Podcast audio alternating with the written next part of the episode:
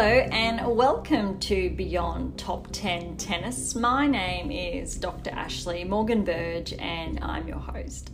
I am the author of 12 books, CEO of 12 years, the founder of a startup set on data privacy, most importantly, an elite performance coach of over 18 years, having worked with athletes throughout Europe, the United States, to Australia.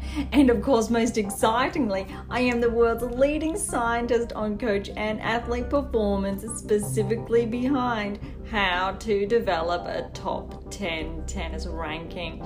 My work includes everything from mitigating injuries to conditioning behaviors that set a player up long term for the long game towards a top 10 tennis ranking. I'm behind theories from the optimal performance theory, optimal behavior for optimal performance, the barrier breaker, the rule of transference to the golden rule. As has become custom, each episode we dive into one of my books to share additional insights and dig a little bit deeper. We've been focusing on the secrets to optimal coaching success, the role of experience, optimal performance practices, and outcomes in the real world with over 60 episodes now today. Today's topic plays its own role, like so many other episodes, in developing the player, parent to coach for that road ahead towards a top 10 tennis ranking. So, as always, buckle in and enjoy the ride.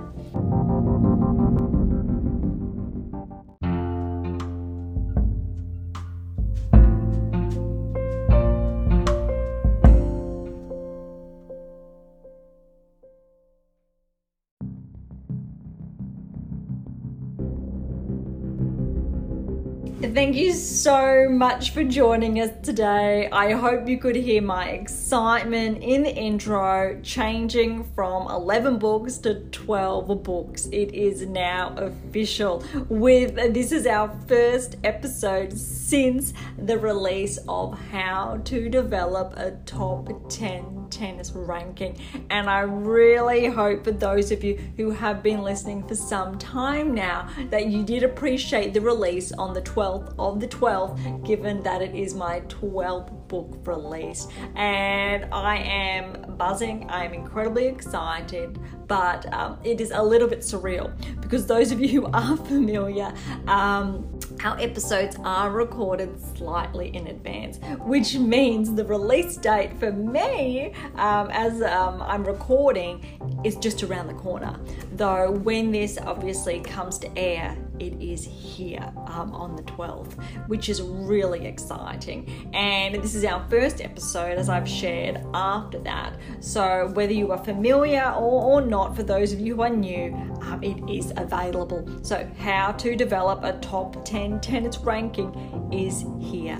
And I'd really encourage you, as always, if, if you are new, to backtrack and catch up on at least a handful of our previous episodes to really uh, set the stage for where we're going. And of course, for those of you who have been with us some time now, thank you so much from the bottom of my heart. I really hope um, you've been enjoying um, Beyond Top 10 Tennis and how far we've come, but most importantly and excitingly, that you've been with me every step of the way in this respect since the launch of Beyond Top 10 Tennis and getting. Um, how to develop a top 10 tennis ranking over the line to launch to release.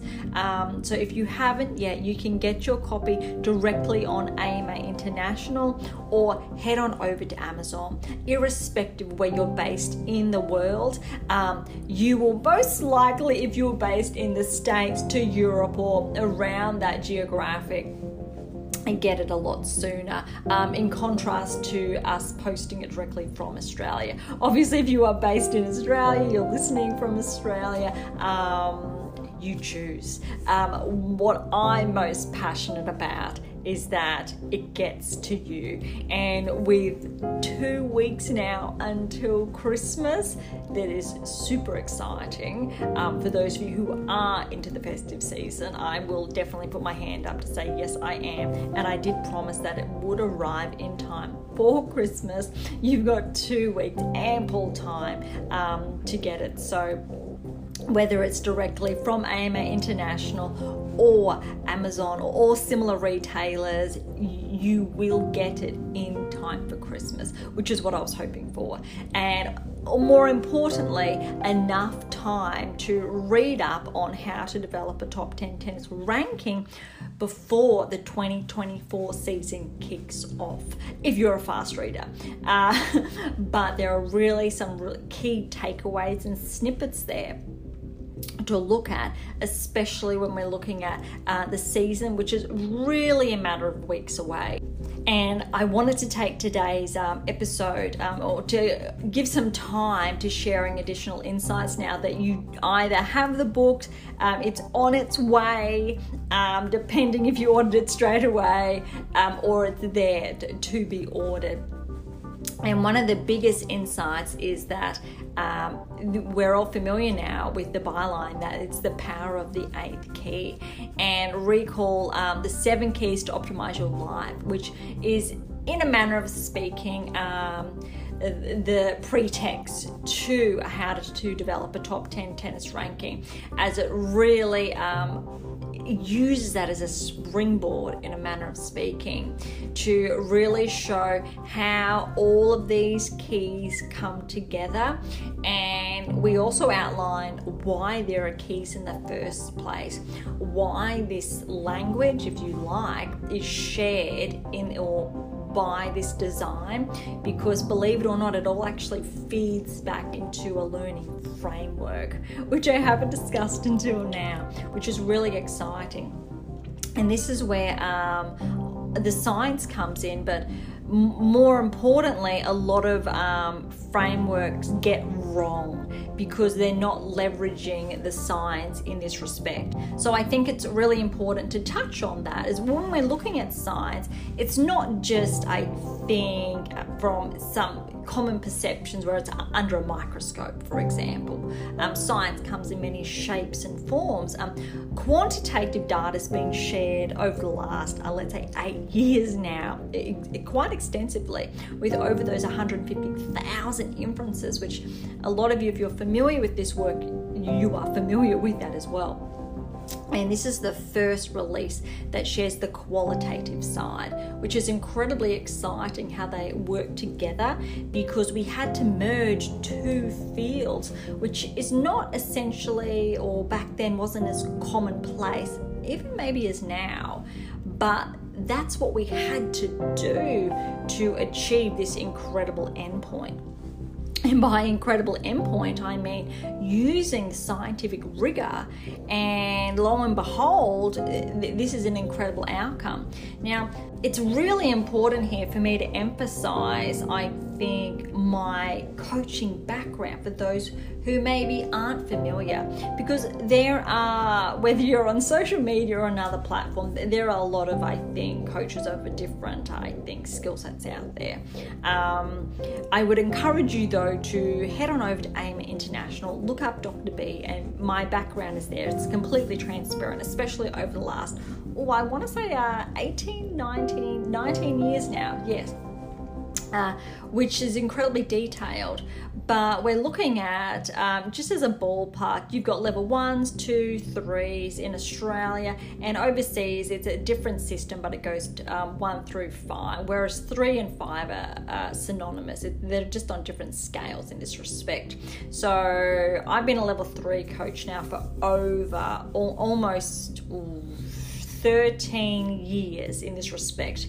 Um, I got my level ones and twos when I was still in my teens because um, it was something quite innate. And I do discuss this in detail in other areas, and I won't go into that now. But I obviously did my undergraduate degree, which, whilst it wasn't, let's say, related essentially to tennis, it was a springboard for my master's, which is um, explicitly in sports coaching. Now, a lot of uh, tennis coaches will either be that one or two, um, if it's that three scale system, or you know, one, two, three, four on that five scale system. And even if you are that three or five, respectively, on those scales, um, and you have an undergraduate degree, you're in a, a pretty good position, but that doesn't mean you have a master's explicitly in sports coaching. Now, if you do do that, that that's a pretty good tick. You have a very um, healthy understanding because we, we have to put things into perspective and saying a certification here, whether it is that up to one or two or three or, or to five, it varies from a matter of months to a year. It's not an extensive three, four year undergraduate degree or that one, two, two year postgraduate degree, for example. And on top of that is my doctorate, so my PhD. And for those of you who are not familiar, this is actually explicitly what my doctorate was in and or about, which is essentially unheard of. Um, because of my love for tennis and my extensive background, I wanted to unravel not specifically how to develop a top 10 tennis ranking, this was a bonus. It was specifically to do with um, the technique, technical, uh, let's say, implications that are mentioned throughout my books which I don't necessarily, I think, verbalize or share. Though when we're looking at this, uh, I think this landscape essentially, or what be- it began to unravel in this context was the associations, the assimilation, the correlations with the data, with specific technical implications, technical movements, technical parameters that I was um, conscious of that were not um, present in any uh, coach education resource. So, which means any framework that did a level one, two, three, or that one through five did not have this type of information. No um, text had this information. No book had this. So, essentially, what I was uncovering was in, was new. It did not exist in the world as we know it which is incredibly profound, which meant I was behind developing a new technique more than on one occasion that again was not heard of, it did not exist. It was pulling together all of this data to say, if you move in this certain way, if you hit a ball in this certain way, this is not only good for your mechanics and your technique and your performance, but the best part is if you continue to do it over and over and over again, there is actually a direct correlation with achieving a top 10 tennis ranking. That is how I think exciting it is. So we pieced it all together. And when I say we, I mean I, um, with the data. And the data is that extensive in this way. And unfortunately, this is um, misunderstood a lot because we have a lot of coaches out there who do not have that tertiary background. So when the word science comes up, they fear it, they don't understand it, so they run away from it and say, No, I'm right. And I'm really trying to put this, I think, especially in perspective for the players, to parents and guardians out there. If you're a coach that understands, obviously, science and how it works, then by all means for you too but it's so important because there are so many uh, techniques out there that are still used that cause injuries. So, this actually feeds back into mitigating injuries as well. And so, this entire pathway that we talk about that's covered over these uh, 10, 11 now texts specifically in tennis, with my 12th text, obviously, or it was actually my 11th, was my first fictional release. But what this looks at is this feeds back now to that learning framework that I touched on. So, when we're looking at the learning framework, we have to consider how a child learns to how an adult learns and how we can learn a new skill, how we can we can condition a new skill. And there's all these little tweakings here because we've got different personalities, whether you're an introvert, whether you're an extrovert, how that obviously triangular relationship works, that coach athlete relationship works, how that coaching pedagogy works. There's many, many moving pieces. Um, what your current ranking is, how do you get from this ranking to the next ranking, etc. Certain cycles of peak performance, different progressions, different regressions that we've touched on in oh, all of our pre- many of our previous episodes. I won't say all, but this is all built into the books. Um, and, and, how it's structured is because we know when we're looking at um, how someone learns, which really pulls from communication literature um, to uh, education literature, it's sports science, all of the different moving pieces. And I say literature, which pr- probably I think maybe might not be um, mainstream in this respect. It's very sci- scientific jargon. But what I mean is that the information, the information that is out there, so the entire knowledge base of the world, if you want to think as Facebook encompassing all of the knowledge in the world, this is new. So Facebook does not have it. it. it is new. Or Twitter does not have it. Instagram does not have it. The social they don't have it. Um, OpenAI actually does not have it. It's not available yet.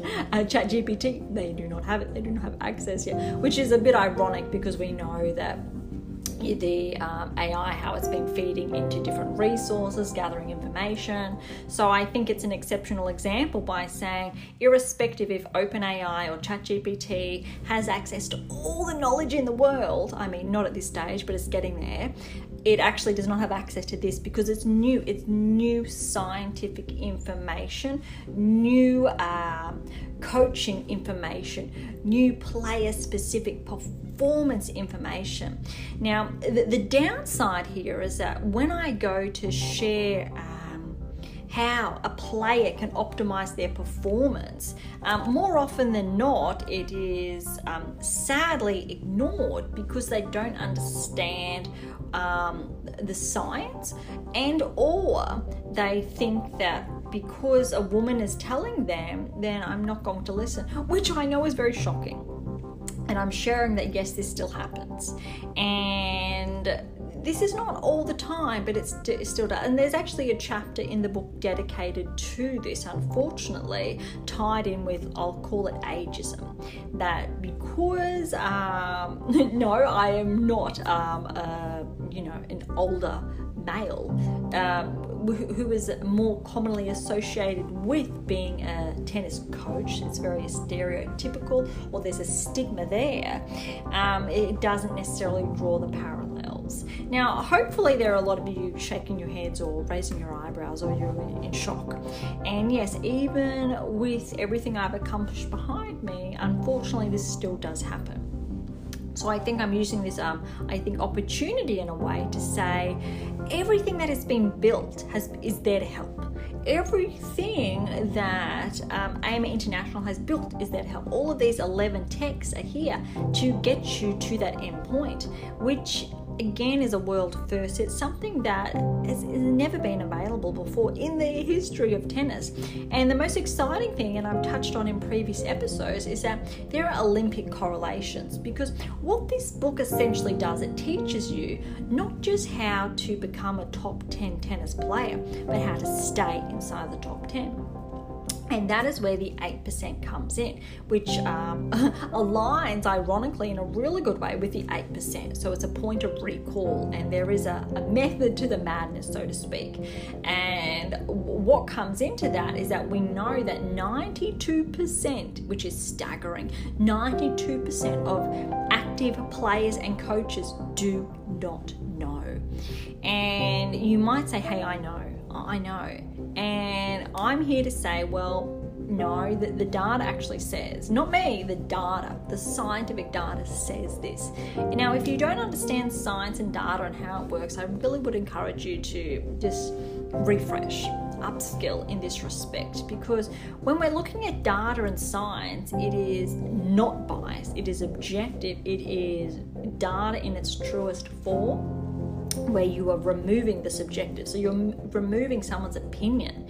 And the best part is that this data is actually based on ATP Tour coaches and WTA Tour coaches and ATP and WTA Tour players inside um, the top 200 in the world, specifically the top 100 in the world, with direct correlations with the top 10 players in the world over a period of time, and I'll call it a longitudinal analysis that has since been um, conducted um, within, I think, um, this this time frame. So over the course of these texts. Which ranges from an 11 year period through to that 8 year period. So it is actually quite extensive. Now, you can use obviously data in different ways, shapes, and forms. Now, um, current players on the ATP and or WTA Tour use uh, data in different ways. So, specifically from a percentage point perspective, where is my opponent, let's say, hitting the ball most of the time? What are their weaknesses? How can I use my game to a detriment, etc. So, data in that light. Now, in this light, we're switching it in a manner of speaking. So, we're not putting the focus on your opponent. For, so, for the player, what this actually does is that it amplifies your performance. So, if you're able to ingrain these specific technical parameters they're referred to into your game, you're amplifying your performance. Now, if you're able to build the optimal coach athlete relationship, you're amplifying your performance. If you're able to, for the coaches out there, learn what an elite coaching pedagogy is, you differentiate yourself from good coaches to a great coach. So you're looking after your side. We're ignoring the opponent. You're looking after your side. So what happens when you look after your side? You become one of the best in the world, and the rest essentially looks after in, in itself. Because when your performance is able to reach that level, we know um, scientifically speaking, which is in the real world. So I um, really need to run that home that this is on real players and real coaches, real data, real information, real statistics, and it doesn't really get any more real than this. So that allows you then to, in a manner of speaking, look at where you, where and or how you're going to beat your opponent a lot more easy, a lot more uh, readily able to, more capable.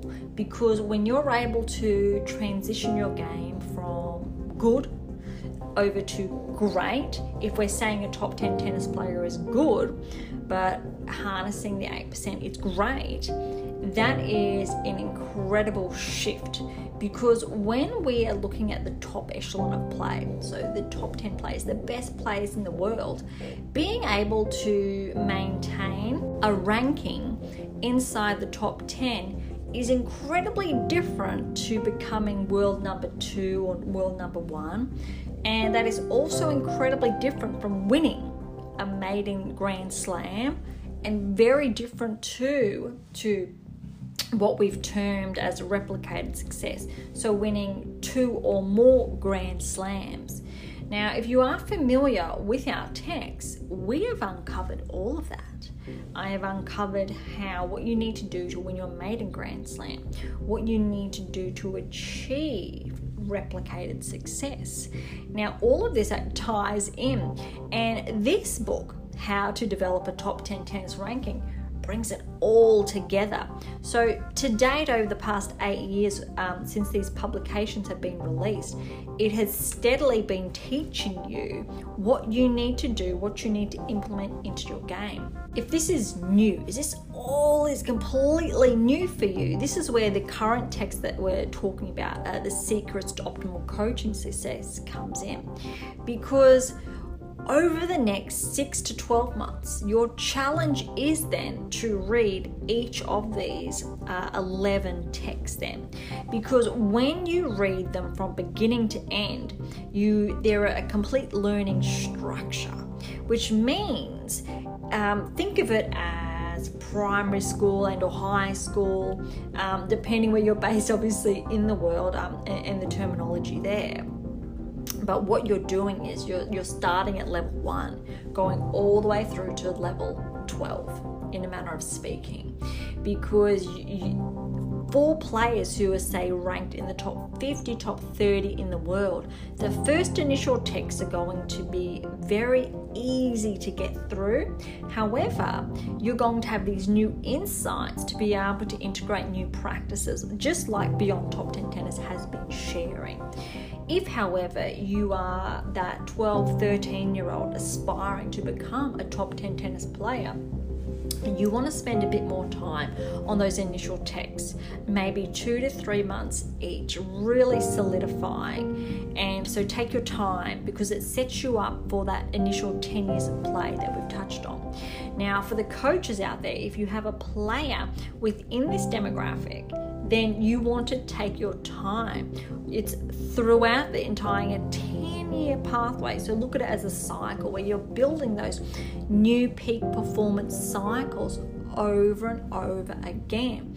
Now, this is where it's incredibly important for me to circle back and say, yes, I am a scientist, but I'm also one hell of a coach because I had to use my coaching expertise to fine tune. Well, no, I'll, I'll, track back. I had to use my coaching expertise to note that this did not exist in the literature. I had to use my coaching expertise to go, well, these players are getting injured. How do we stop this? I had to use my coaching specific expertise here to go, this needs to change. How can I optimize my players' performance even more?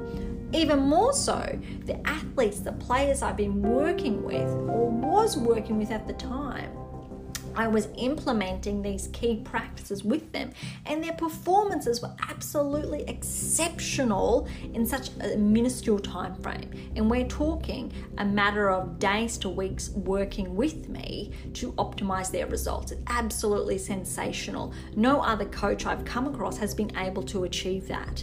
And that is how it was a it was a trajectory in a manner of speaking that I had to. I had to do the hard work to pursue my master's and then to pursue my doctorate to get this out there.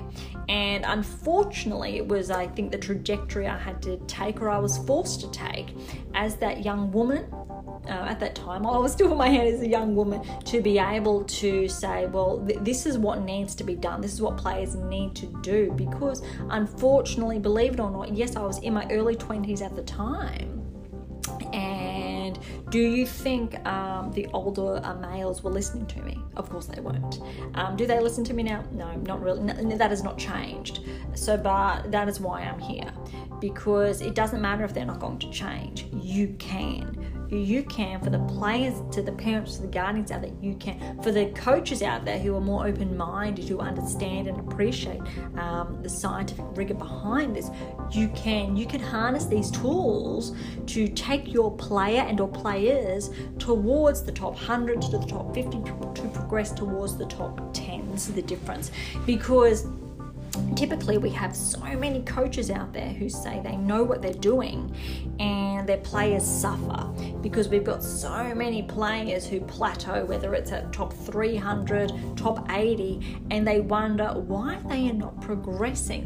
What is missing from their game compared to a top 10 player? What's missing from a top 20s players game to a top 10s players? And this is this is the best part we it's that fine tuned and it's it blows my mind in the best possible way because as far as i'm concerned it should be in every single coach education um, text and or resource it should be accessible to every single coach and player and parent and or guardian around the world universally because that is also what this latest text does how to develop a top 10 tennis ranking shows and unravels a universal um, coach education framework where these texts need to be endorsed and encompassed if we're looking at building the next generation of play. However, if they are not, that's okay because if you're listening, that means you have access to become privy to the next generation of play because this is where the data is heading. This is how we know. So, for example, we know why Djokovic is still inside the top 10 why he's still number one, why he's able to hold onto that ranking over and over again. We know. We know why Alcaraz got there incredibly quick. We know why Sinner was able to beat him. We know, for example, we know why Swiatek has been able to reclaim her position um, as the number one in the world. All of this feeds back into the framework, so it's not shocking. So, recall obviously, we've touched on predictive analytics and how this obviously feeds into it most excitingly though how to develop a top 10 tennis ranking. It doesn't even um, leverage predictive analytics. It's right there for you. Really sharing what specifically needs to be done when we're looking at developing that top 10 tennis ranking because it is absolutely possible. Okay i think that it was a, a really good i think insight on i think where we've come from where we're going please, I would appreciate your support immensely um, with ordering, purchasing the um, how to develop a top 10 tennis ranking would absolutely mean the world to me.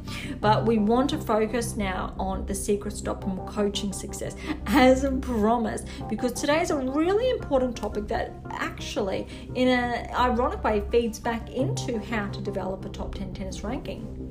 Because believe it or not, we have gotten all the way to chapter three, which is on left field indicators of progress. So if you want to follow along, that's on page 85. But we're going to head straight to the first segment, which is on finding your feet, sporting strengths. And I think when we're looking at sporting strength, this is absolutely one of my favorites because typically we're looking at most players um, favor their forehand and or backhand ground stroke. I'm going to go out on a limb here that most players early on typically favor their forehand ground stroke. And the best part is that all of this work that I've been sharing and discussing was initially based on the forehand ground stroke. And then over the course of the past eight years, we found new markers, new identifiers, we will refer to them as, that allowed us to assimilate, to go, this is actually in sync with, or aligns with, and or in parallel with, and or in conjunction with the backhand ground stroke. And then we started to analyze also the backhand ground stroke and these key uh, technical aspects to these key uh, patterns of play.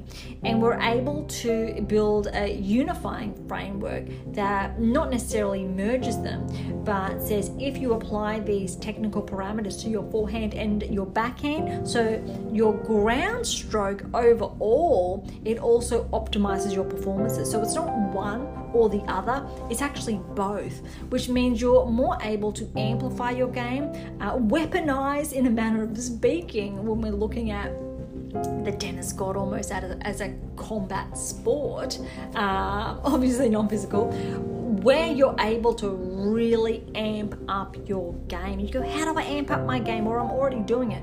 But no, this is something that we we know. And then again, the data says only 8% of players do this.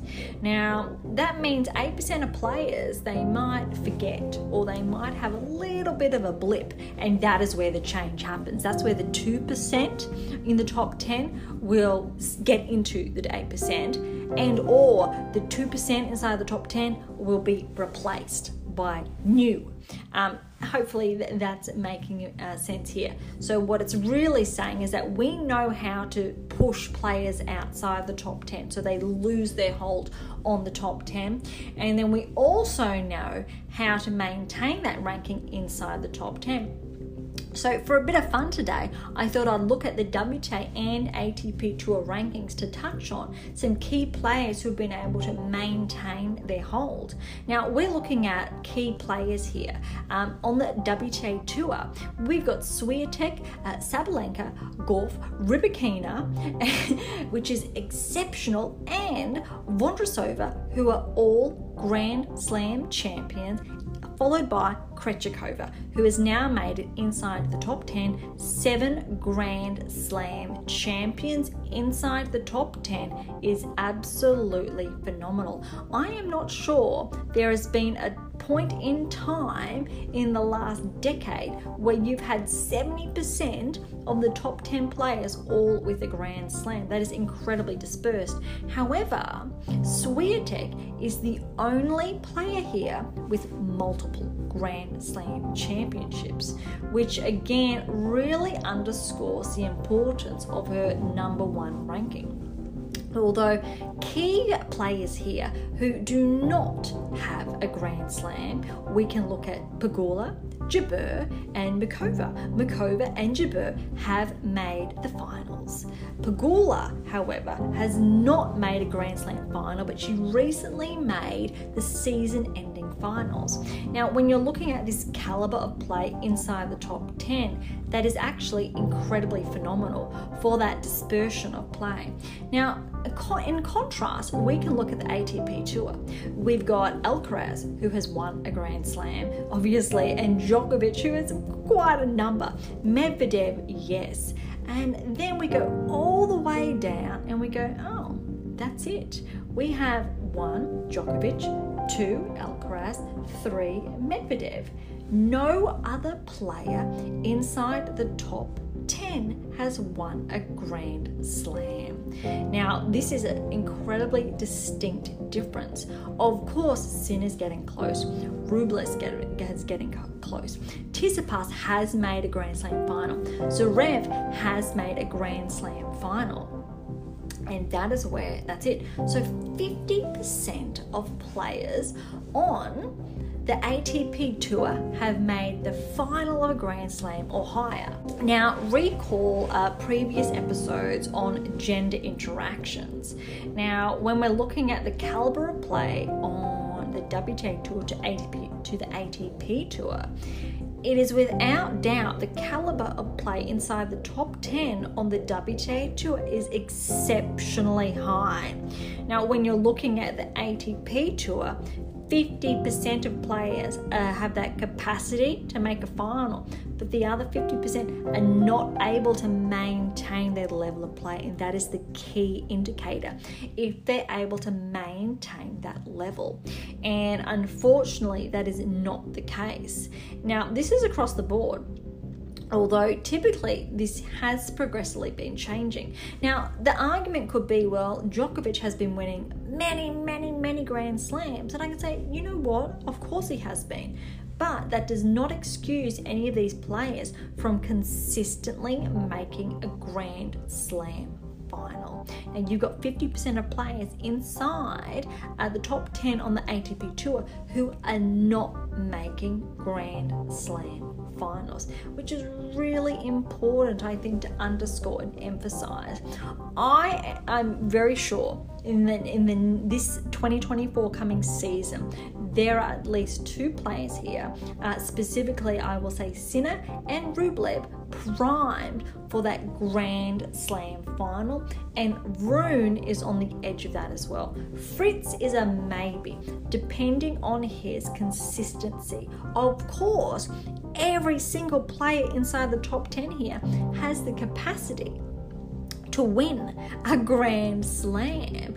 However, they do lag behind because when we're looking at the WTA Tour, we've got Swiatek, Sabalenka, Gauff, Rybakina, Jabeur, Vondrousova, Muchova, and Krejcikova, who have either won a Grand Slam or made a Grand Slam final. Sakkari and Pegula are the only ones who have not made a Grand Slam final, which is really important because even though I've mentioned Pegula making the WTA finals, Sakkari, her level of maintenance has been relatively quite high, and her performance historically over the last couple of years at Grand Slams. So, rightfully so, is her hold inside the top 10. Though we do have players who have been regressing outside the top 10 and or hovering outside the top 10, but we're looking for those key performance indicators and what they need to do to maintain that level of play. And so the same applies on the ATP Tour more often than not, the likes of, I will use examples from Rublev, um, Rune, Hurkacz to Fritz, are not able to maintain that level of play throughout the season. Those who are a closer, um, no doubt, to number one, but when we're looking at Djokovic, Alcaraz, Medvedev, and Sinner, they are the four runners. Although Sinner obviously has not won a Grand Slam. He is, however, on the precipice. Definitely on the precipice, which is very exciting. And I'm going to say on the WTA Tour, Swiatek is on the precipice of another maiden championship. But I'm not going to use today's episode to share predictive analytics for the Australian Open because typically um, I do not share what I've just shared. Um, I normally dive a bit deeper, but this really is to give additional insight, specifically when we're looking at finding your feet and sporting strengths, and how these key players have found certain strengths, but how the preceding 10 books to How to Develop a Top 10 Tennis Ranking sets the scene and allows the coaches out there to underscore why these players, to understand why these key players are able to maintain their hold inside the top 10 and or why these players inside the top 10 have not won their maiden Grand Slam championship.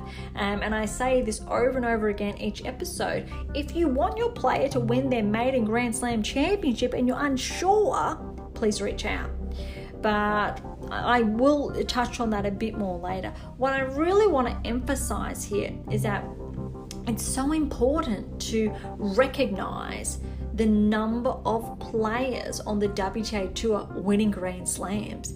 It does not mean one player is not good enough to win them all, like the argument could be for Djokovic. No, it's because the level of play is that extensive and that high, the caliber is at its dispersed.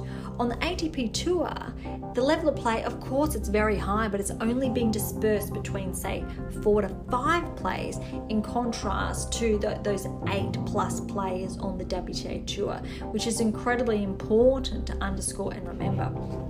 All right, if you want to follow along today when we're on Finding Your Feet Sporting Strengths, we're on page 90. So I'd really like to share additional insights and, and just pull out some, some key parts here to be mindful of, and they, they may, may very well draw back here. Okay, here we go. The younger a child is, the more likely their parents will encourage them to partake in more than one sport. Sports allow children to play at their freest and ablest without limitations or restrictions, unless enforced by the coaches.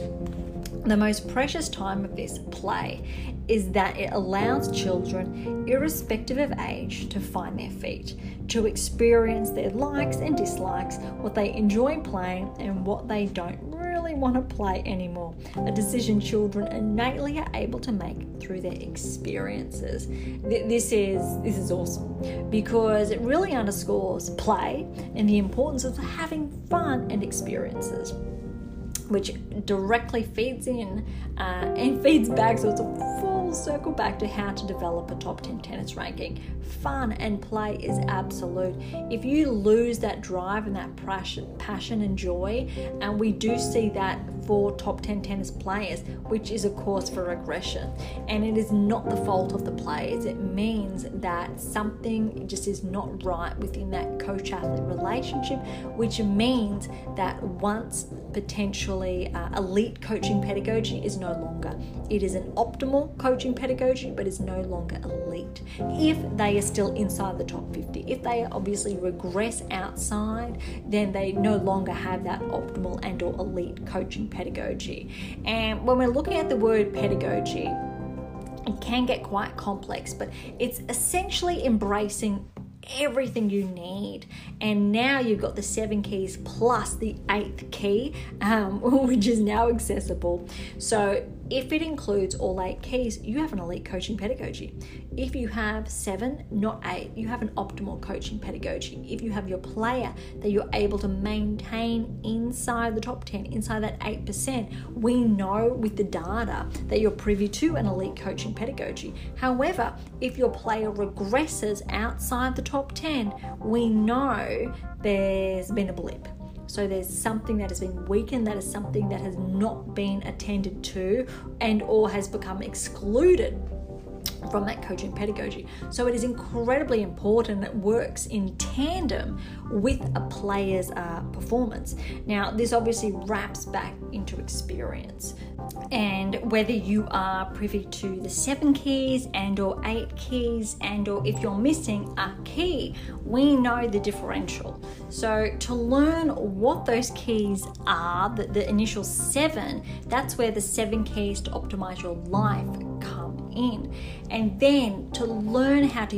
unify them to develop that top 10 tennis ranking explicitly is where how to develop a top 10 tennis ranking comes in. Because all eight keys are absolutely essential to be able to not only just hold on to that top 10 tennis ranking but it's a springboard to winning that maiden grand slam. So five players on the ATP tour plus inside the top 10 have not made um, or secured their maiden Grand Slam championship and all that that final.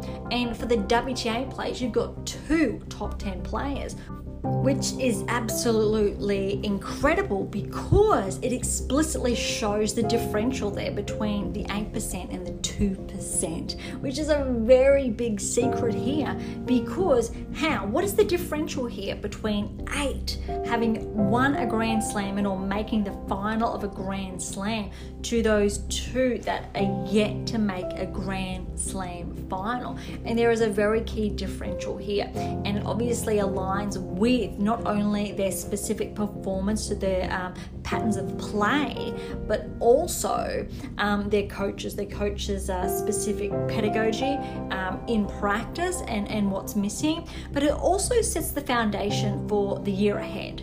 Now, we have key markers that actually I've touched on sets Pegula up for this 2024 season. There are also key markers here that we've got Krejcikova, for example, back inside the top 10 after she slightly regressed. Is she going to continue to progress?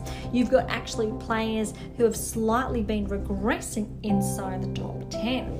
Now, I won't name names here, but we know for, for a very good fact that 2% of those players are going to be outside the top 10 within the next 6 to 12 months. They will no longer be in which means we've got another 2% uh, percent who are going to crack into and make their way inside the top 10.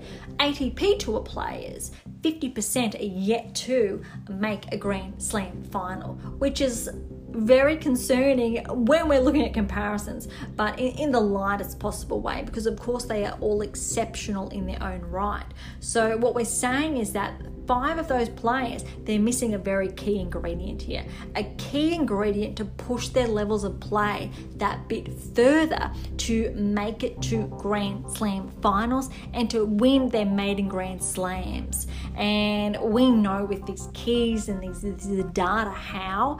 And the best part is, is that obviously if they get over the line and they win their maiden Grand Slam, they are further solidifying their place inside the top 10 but the longer they leave it and they're to make that final and or secure their maiden championship the more likely they're going to regress outside the top 10 and they will be replaced by that new 2% to grab a hold of the current 8% and they're the ones in line for those maiden grand slams to achieving replicated success. And it gets very detailed and complicated but hopefully you can see that I'm incredibly passionate about it because there are grand slams for all to go around in the, in this manner or in a manner of speaking and or to, to reach your maiden grand slam final Okay, a little bit more on this chapter. Here we go. Through experience, we all um, are afforded the opportunity to know, knowing our wants clearer, to explicitly feel if this is right for us, in that we enjoy it rather than it being more arduous than enjoyable, allows us to make these decisions. Therefore, the decision making process begins at a very early age where sporting choices are just one of many choices children are exposed to at a young age age. Uh, I'm going to wrap that this chapter up on that, and obviously I've only dived into the very beginning. So if you want to find out more on finding your feet and sporting strengths, I really want to encourage you to complete this chapter because it's it's really important. But on that, on the, the bit about knowing and the choices, that's really where we're at conditioning athletes and players now to make the choice whether you want to learn the seven keys to eight keys, and if you want to be informed to begin to learn, I think, the power of science, just like here and now in a very simplified way, as the secrets to optimal coaching success begins to share. Because then what happens over the next uh, five, six, seven, eleven releases is that it gets a bit more complicated over and over. Um, not necessarily intentionally, but it's the nature of science, but it's also the nature of learning. By teaching you step by step um, the initial, I think, baseline, those foundations, and then how do you reach that next peak performance cycle? Well, we need a little bit more work, and it's going to get a little bit more complicated, but not too much complicated. And then the next, we're going to move the dial and shift it a little bit further to not only optimize your performance that much more, but we're considering um, your ability to learn. And as you're aging as well, you're getting older, whether you are that uh, teenager moving towards that young adult and or you are only beginning to learn around say sports sciences biomechanics technical implications uh, learning theory uh, human behavior uh, psychology. Uh, there's all these different fields in there um, what a theory is, what a hypothesis is, what a statistical inference is, very slowly and progressively, because these are very, I think, complicated terms to dive into head first.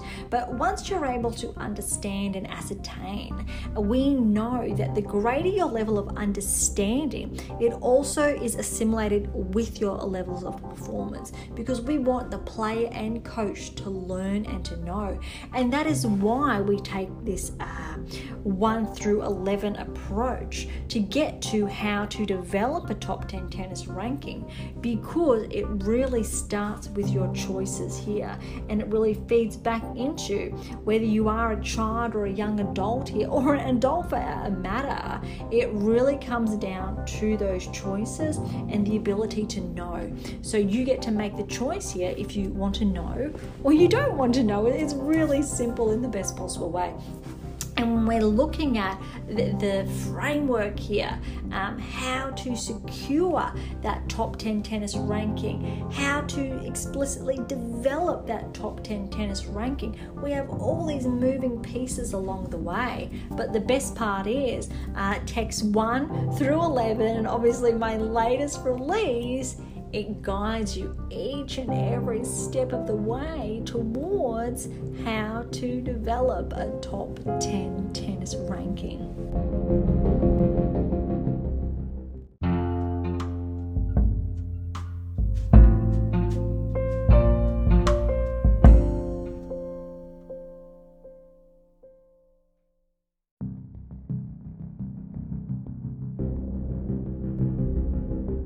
Thank you so much for joining us today. I really hope you enjoyed today's episode. Um, I do confess though, we did miss out on one key part, which was that humanized approach. And I think, if anything, how to develop a top 10 tennis ranking really embraces the humanized approach in and of itself because it's the top 10, the top 8%, the top 2%, and it actually is assimilated with life, which is really exciting. Look, to grab your copy of The Secrets to Optimal Coaching Success and to finish that key chapter today because it's really powerful, head on over to AM8 International and to grab your copy of my new releases the first time I get to share this. So I'm so excited. How to develop a top 10 tennis ranking. You can find it on AM8 International or head on over to Amazon, irrespective where you are based in the world. You will get it in time for Christmas if you're ordering. Um, I think now and or in line with the uh, give or take a day or two when this episode obviously is out. So if you're listening, please, and if this episode has just come out, order and you'll get it in time for Christmas and or get it in time for the 2024 season. For any comments or questions, head to AM8 International or Topic Thread, the social platform set on data privacy.